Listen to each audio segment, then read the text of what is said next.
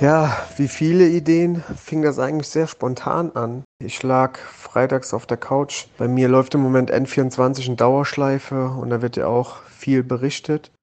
Das ist Christian. Er ist 39 Jahre alt, Familienvater, kommt aus dem Hunsrück. Er beschreibt hier, wie er Ende Februar, kurz nach Kriegsbeginn, Nachrichten über die Ukraine sieht. Im Fernsehen läuft auch ein Beitrag über Geflüchtete, die sich nach Przemyśl an der polnisch-ukrainischen Grenze gerettet haben. Christian schaut zu. Und Parallel habe ich dann immer mit meinem Kumpel, mit dem Fabian, WhatsApp-Nachrichten geschrieben und der hat auch geguckt und hat auch gesagt, was ein Elend und so und äh, oh, da müsste man eigentlich was machen. Daraufhin habe ich dann gesagt, ja, dann lass uns auch was machen. Nicht nur philosophieren, weil das ist so ein Credo bei mir. Man muss direkt Nägel mit Köpfen machen, sonst, sonst wird ja nichts draus. Und dann war klar, wir machen die Sache. Und dann ging's los. Die Sache ist, Christian und sein Kumpel Fabian fahren nur zwei Tage später mit fünf weiteren Leuten und einem Übersetzer nach Przemyśl an die Grenze zur Ukraine. Sie sind mit vier Kleinbussen unterwegs und wollen Geflüchtete einladen, mit in den Hunsrück zu kommen. Ein Handwerksbetrieb aus Christians und Fabians Umfeld stellt dort dafür extra zwei möblierte Wohnungen für Geflüchtete zur Verfügung. Eine spontane Idee zweier ganz normaler Typen aus dem Hunsrück, ein Hirngespinst nennt es Christian selbst. Und das mitten in einer der schlimmsten Ausnahmesituationen, die Europa in diesem Jahrhundert erlebt hat. Was ist daraus geworden? Darum geht es diesmal bei RZ Inside, dem Hintergrundpodcast der Rheinzeitung mit mir, Finn Hulitzka.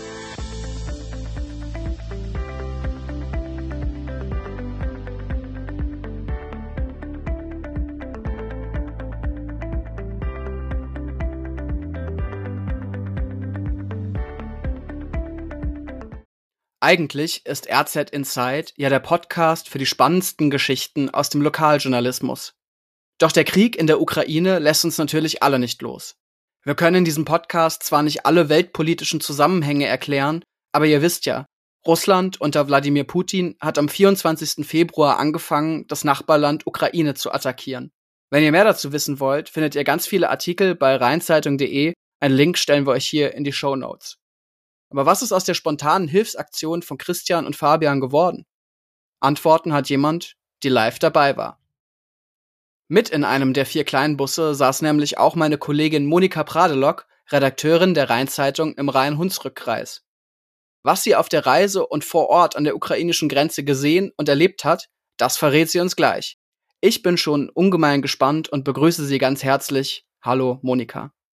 Ja, hallo Finn, vielen Dank für die Einladung. Ja, liebe Monika, wenn wir normalerweise für die Rheinzeitung mal eine Dienstreise machen, dann geht die vielleicht mal nach Mainz in unsere Landeshauptstadt oder nach Bonn oder so. Jetzt war das Ganze ja ein bisschen anders. Wir haben es gerade schon gehört.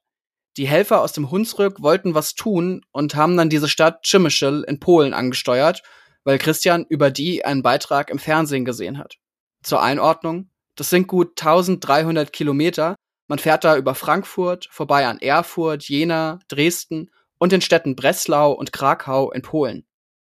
Wie kam es denn dazu, dass du als Lokaljournalistin da tatsächlich mitgefahren bist?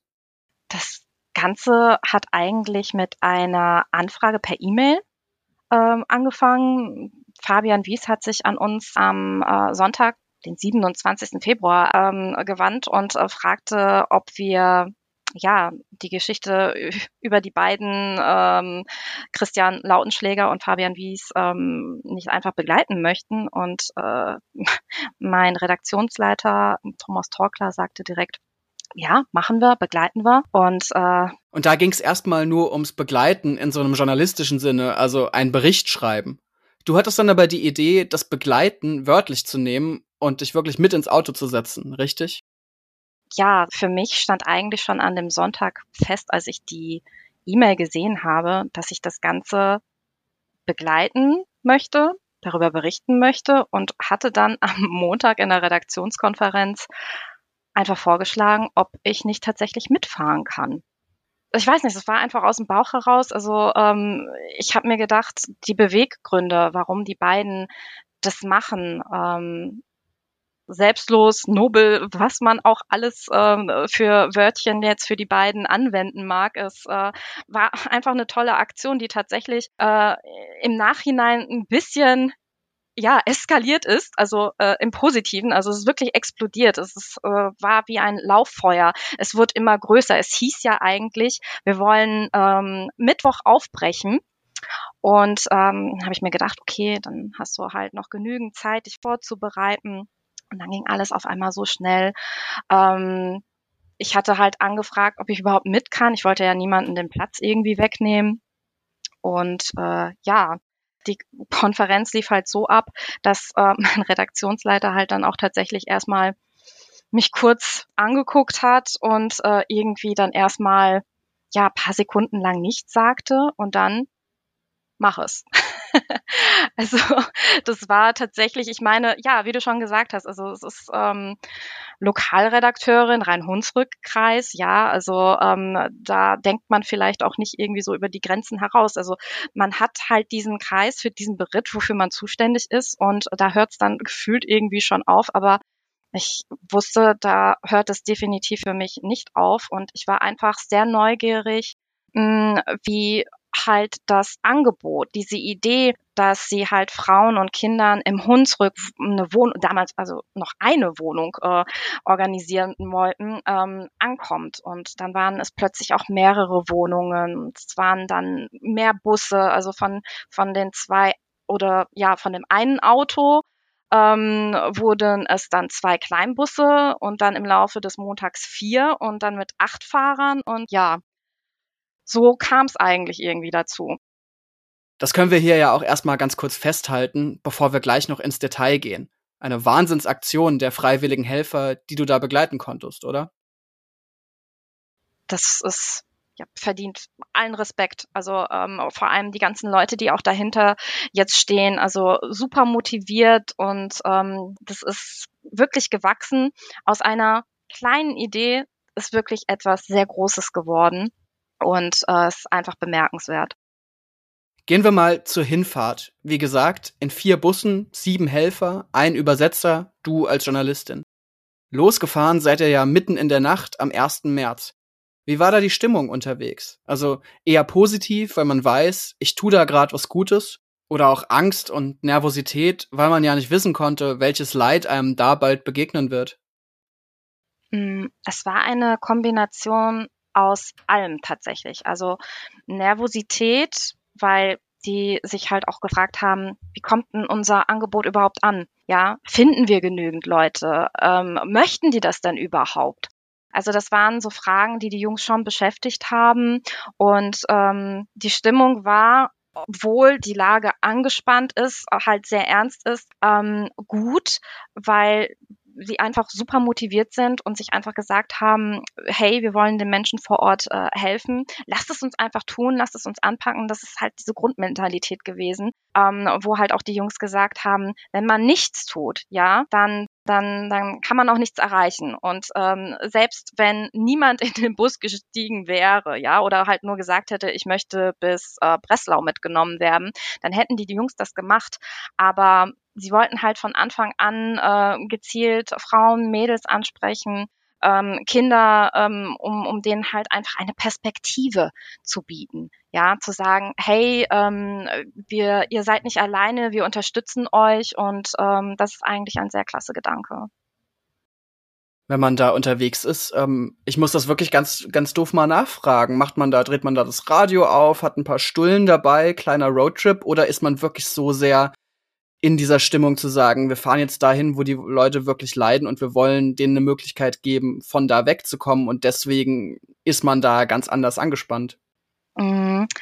Das ist unglaublich gut organisiert gewesen. Also äh, es gab ähm, Provianttaschen halt für, für jeden äh, der äh, Fahrer. Und ähm, natürlich ist es halt eine unglaubliche Reise. Auch selbst wenn man einen Zwischenstopp eingelegt hat, um sich da vielleicht auch nochmal irgendwie kurz zu schließen, die äh, Nachrichtenlage zu checken. Das war halt, ähm, ja, also halt wirklich, ich sage jetzt nicht mal durchgetaktet, aber das auf der Strecke war halt äh, schon sehr äh, durchkoordiniert was halt sehr gut war. Und ja, es ist halt tatsächlich so, das Radio lief die ganze Zeit, um halt auch die Nachrichten verfolgen zu können. Ähm, und äh, ja, ich bin ja mit Fabian und äh, Christian zusammengefahren. Wir haben uns ausgetauscht, einfach auch kennenlernen. Ähm, wer ist eigentlich diese Person, diese Journalistin, die da mit uns fährt? Und äh, ich wollte natürlich halt auch Persönliches über die, die, die Jungs erfahren. Und ähm, ja, es ist auf jeden Fall sehr spannend gewesen für, für uns alle, weil die wussten ja halt auch nicht, hm, wer ist das überhaupt, ne? So geht die uns die ganze Zeit irgendwie auf die Nerven. Aber es, es hat einfach irgendwie tatsächlich auch gepasst und ich war sehr froh, dass ich da nicht irgendwie unbehagen. Es kann ja natürlich auch sein, ne? Also dass man sich dann halt irgendwie äh, überhaupt nicht äh, grün ist und nicht zurechtkommt. Aber es hat tatsächlich sehr gut gepasst und ähm, ja, ich bin, äh, diese Erfahrung möchte ich nicht missen. Also ähm, vor allem halt diesen, ich muss jetzt halt das englische Wort dafür benutzen, Spirit zu spüren. Also das war halt äh, schon sehr inspirierend. Also eine große Aufbruchsstimmung, großer Ansporn. Ich habe aber auch Christian gefragt, ob sie eigentlich auch Angst hatten.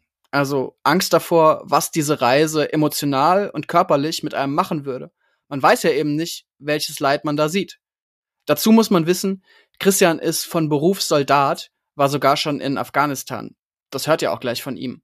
Er beschreibt seinen Gefühlszustand vor der Reise so. Angst, äh, muss ich sagen, überhaupt nicht. Soweit hat man gar nicht gedacht. Man hat ja schon bei diesen Fernsehbildern ähm, das Elend der Kinder gesehen. Und das war ja die Hauptmotivation. Da wäre es ja kontraproduktiv, wenn ich, wenn, wenn, wenn ich Angst gehabt hätte, weil dann hätte mich das ja ausgebremst. Natürlich hat man sich Gedanken gemacht, was erwartet uns da, wie gehen wir dann mit diesen Bildern um, gerade wenn es Kinder sind. Ähm, da habe ich auch ausdrücklich mit Fabian drüber geredet. Ich muss dazu sagen, dass ich ja durch meine Afghanistan-Einsätze schon sehr, sehr viel Elend gesehen habe und ja, und bin dementsprechend auch schon ein bisschen, ein bisschen geeicht. Ähm, natürlich ist das äh, eine Fahrt ins Blaue, man weiß nicht, was auf einen zukommt. Aber Angst hatten wir auf gar keinen Fall, sonst, sonst hätte man es ja irgendwo nicht gemacht. Ne? Ähm, ja, es war aber auch jetzt nicht irgendwie.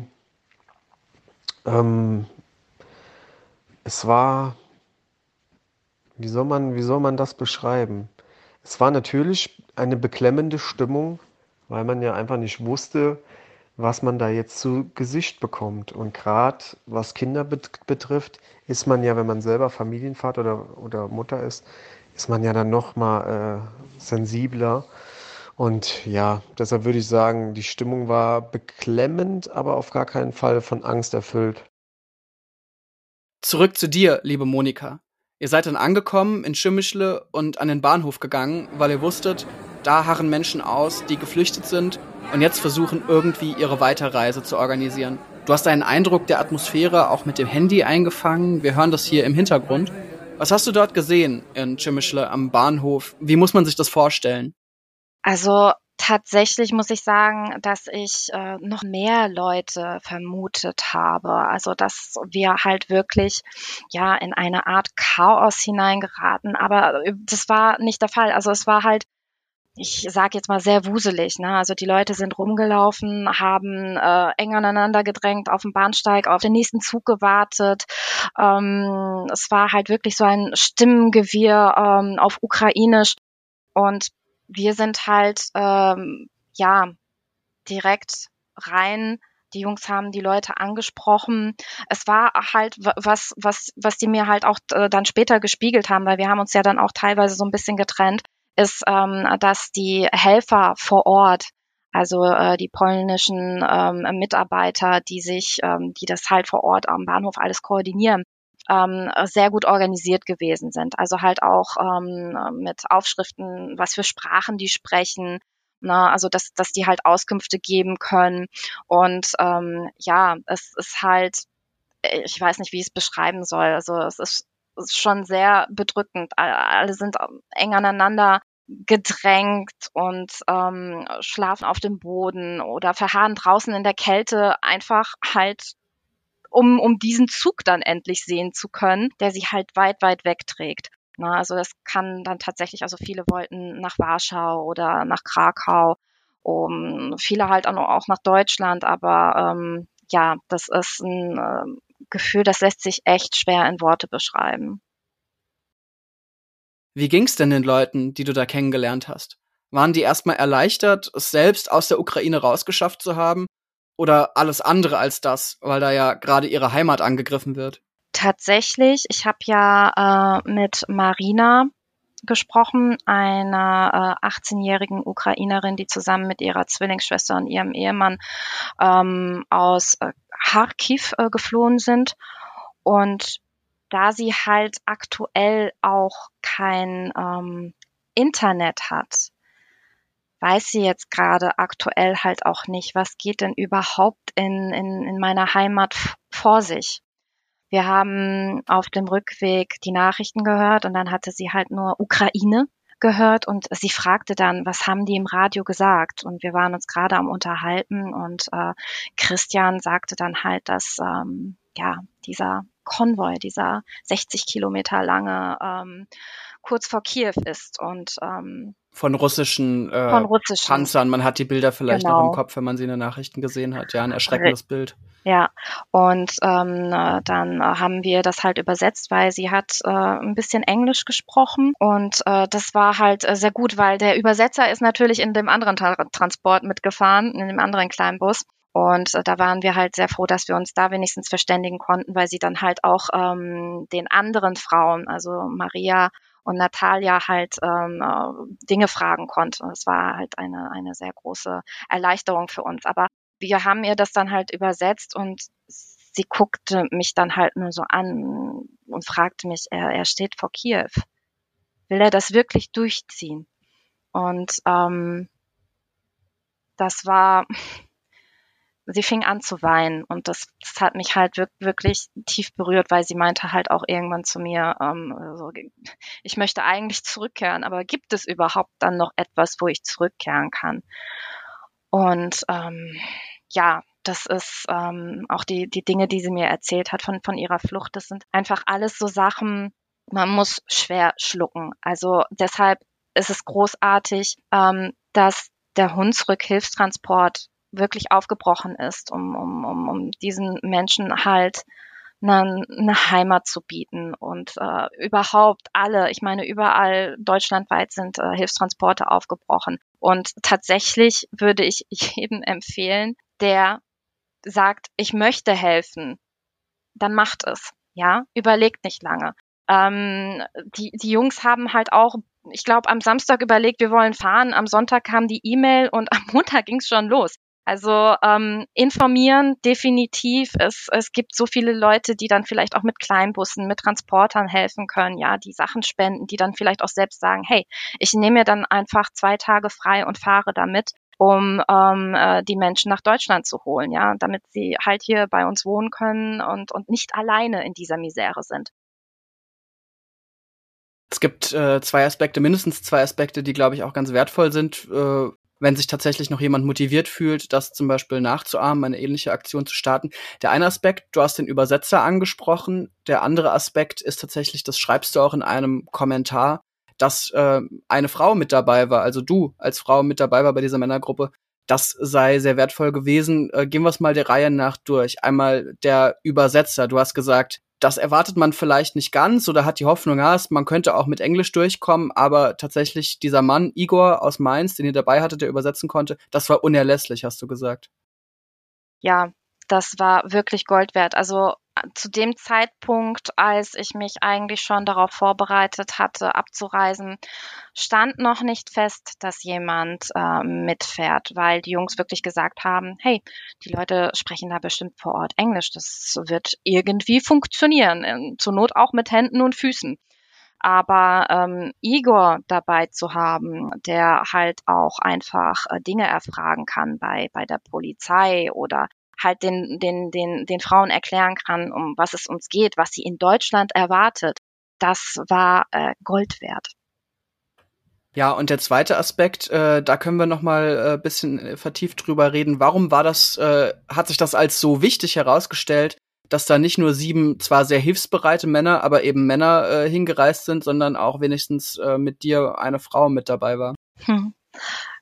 Tatsächlich es äh, haben die ähm, beiden Orga-Mädels, ähm, Lisa und Silvia, ähm, halt die Gruppe darauf hingewiesen, dass es schon sinnvoll wäre, wenn halt auch eine Frau dabei ist. Und äh, wie es der Zufall wollte, äh, war ich dann halt mit dabei. Mm, und es hat den Frauen ein bisschen Sicherheit dann halt auch gegeben, weil äh, es gab eine Situation, da bin ich halt mit der Redaktion in Kontakt getreten und konnte da gerade nicht mit dabei sein. Und ähm, Fabian und Christian haben alles gegeben. Also es war halt, ähm, es waren Maria und Natalia, die erst nicht wollten. Und äh, Igor hat auch übersetzt und und und also das hat er mir dann nachher äh, erzählt ähm, und ähm, sagte dann halt irgendwann zu ihnen, weil er ach, weiß, wir sind wirklich eine Stunde ist vergangen und er sagte dann halt so, ja gut, wenn es euch so gut dann hier gefällt, dann bleibt hier und äh, nehmt das Angebot nicht wahr. Ein sehr, ähm, ja, krasser Satz, muss ich tatsächlich sagen, ähm, weil er dann halt auch irgendwann ähm, ja für sich schon aufgegeben hatte, weil weil die sich so ge gesträubt haben. Also von allem Möglichen. Ne? Was wollen die mir? werde ich verschleppt? Ja, äh, wollen die mir wirklich was Gutes? Also man muss es halt so sehen, ähm, die konnten halt nicht glauben, dass jemand so selbstlos ist und äh, halt sagt, wir nehmen euch mit, ja, ihr müsst nichts bezahlen das war halt auch immer so, so, so, so die Krux. Ne? Also die hatten halt das Gefühl, dann muss ich halt irgendwie äh, Geld dafür bezahlen. Das habe ich halt nicht, weil mittellos, ne, man ist aufgebrochen. Die hatten nur das am Leib, äh, was sie halt am, am Tag der Flucht hatten. Vielleicht ein Rucksack, ein Köfferchen, das ist das höchste der Gefühle. Oder halt vielleicht so eine Plastiktüte mit ihren Habseligkeiten. Und ähm, dann äh, war es dann halt so, sind halt mitgekommen, halt auch so ein bisschen zögerlich. Und dann ähm, saß ich halt schon in dem kleinen Bus, wo sie halt eingestiegen sind. Und ähm, Christian hat mich dann halt vorgestellt. Und dann war schon irgendwie so das Eis gebrochen, weil die dann halt auch einfach irgendwie gesehen haben, okay, die wollen uns dann doch irgendwie nicht was Böses, da ist eine Frau dabei. Und ähm, ich habe mich äh, vorgestellt und ähm, Maria, die Tochter, hat dann direkt meine Hand genommen und ähm, mich ähm, Moni, also halt wirklich in diesem, also nicht Moni, sondern dieses Moni ähm, äh, direkt genannt. Also das war und ja, ich weiß gar nicht, wie ich das beschreiben soll. Es war, ich habe nichts gemacht, wirklich. Ich war einfach nur dabei. Also ich habe jetzt nicht irgendwie äh, großartig daneben gestanden oder äh, jemanden überzeugt, aber irgendwie, sie, sie, sie war so dankbar und ich habe mir gedacht, so, okay, peinlich berührt, ne? So, ich, wie gesagt, nichts gemacht und äh, sie war einfach sehr dankbar und das haben halt alle zurückgespiegelt, ja. Der, der, der Trupp, der ähm, etwas früher nach Deutschland aufgebrochen ist, da waren unglaublich viele Kinder mit dabei, unter anderem der kleine NASA, der halt wirklich zu jedem von den Jungs gegangen ist, um, um ihnen die Hand zu geben, ja.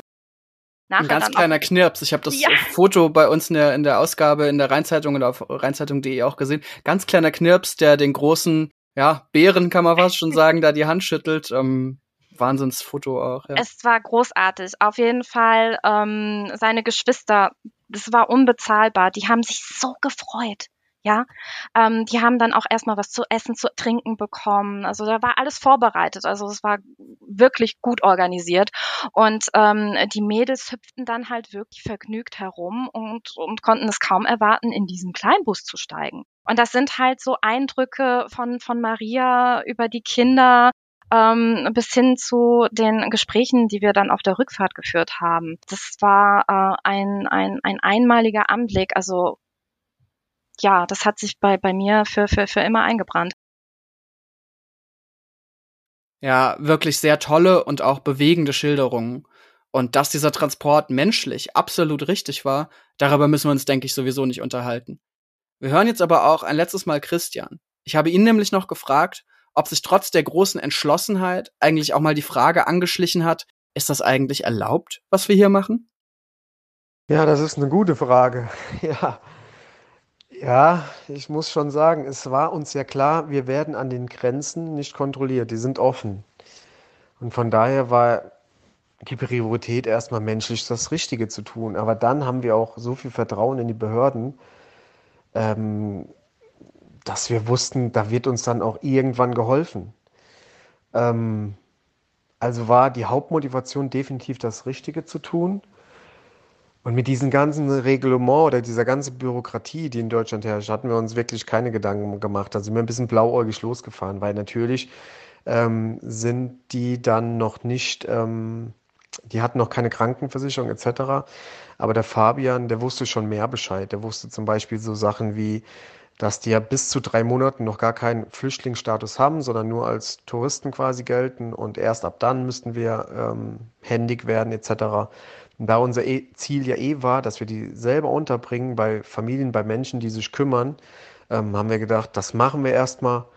Und wir haben ja dann erstmal einen gewissen Puffer, bis wir die Behörden einschalten müssten. Und ähm, wir haben ja immer noch die Hoffnung, dass diese, dieser Krieg so Ah, so schnell wie möglich wieder vorbei ist. Und ähm, ja, je nachdem muss man dann sehen, ob die Menschen wieder zurück möchten, schrägstrich können. Und, ähm, und was man dann in Zukunft alles veranlassen wird. Aber Fakt ist, man, wir wollten jetzt erstmal wirklich was machen. Nicht lange erzählen, nicht lange reden, nicht um den heißen Brei reden, sondern einfach tätig werden. Und das haben wir auch gemacht. Eine letzte Frage auch noch an meine Kollegin Monika Pradelock. Wie hat denn diese Reise jetzt deine Sicht äh, verändert, deine Wahrnehmung dieses Krieges, dieser absoluten Ausnahmesituation, die wir zwar alle durch den Bildschirm gerade mitkriegen, aber ja doch nicht wirklich begreifen können, solange wir nicht da sind oder nur, nur indirekt begreifen können? Was hat sich bei dir da getan? Mm, also ich muss tatsächlich sagen, dass alleine schon das ganze Vorhaben, ja, einfach machen. Einfach Sachen packen, organisieren. Das, ähm, das für mich ja ein, ein, ein, ein, ein großes, wie soll ich sagen, Vorbild, ein also be beispiellos ist. Also das ist tatsächlich, wenn du dir etwas in den Kopf setzt, wenn du etwas unbedingt erreichen möchtest, ja, wenn du jemandem helfen möchtest, dann wird dich nichts aufhalten. Und äh, das ist tatsächlich etwas, was äh, mir Fabian und Christian ja vorgelebt haben, gezeigt haben, ähm, dass man wirklich ähm, etwas erreichen kann. Und das, glaube ich, ist so etwas, was, was ich jetzt auch für mich persönlich aus dieser Reise äh, mitnehme. Also halt auch für, für, für, für, für mein, für mein äh, ja, Leben. Also dass man dann halt auch einfach äh, sagt, ähm, lass dich nicht von irgendwelchen Kleinigkeiten wie Bürokratie zum Beispiel aufhalten. Das ist einfach äh, zu wichtig, diesen, diesen Menschen zu helfen, weil sie haben alles verloren. Ja, um vielleicht nochmal auf Marina einzugehen. Also ähm, sie wusste halt nicht, dass Teile von Kharkiv in, in Schutt und Asche liegen. Na, also das ist dann halt auch noch etwas, also die sind dann halt, äh, haben zwar ihre Handys, aber halt nicht den richtigen Vertrag oder so, ne? Oder halt so eine so eine SIM-Karte. Und äh, dann hört es dann halt auf der Grenze schon auf, auf. Und denen das dann halt zu erklären, das ist äh, schon recht unangenehm. Ne? Also das ist eine sehr schwierige Situation und ich wollte mich auch nicht aufdrängen. Also das ist irgendwie, man, man, man, man will halt ein bisschen Trost spenden ne, und halt aufbauen, aber es ist irgendwie in dem Moment dann auch falsch. Ne? Also ich, es ist ja echt schwierig gewesen.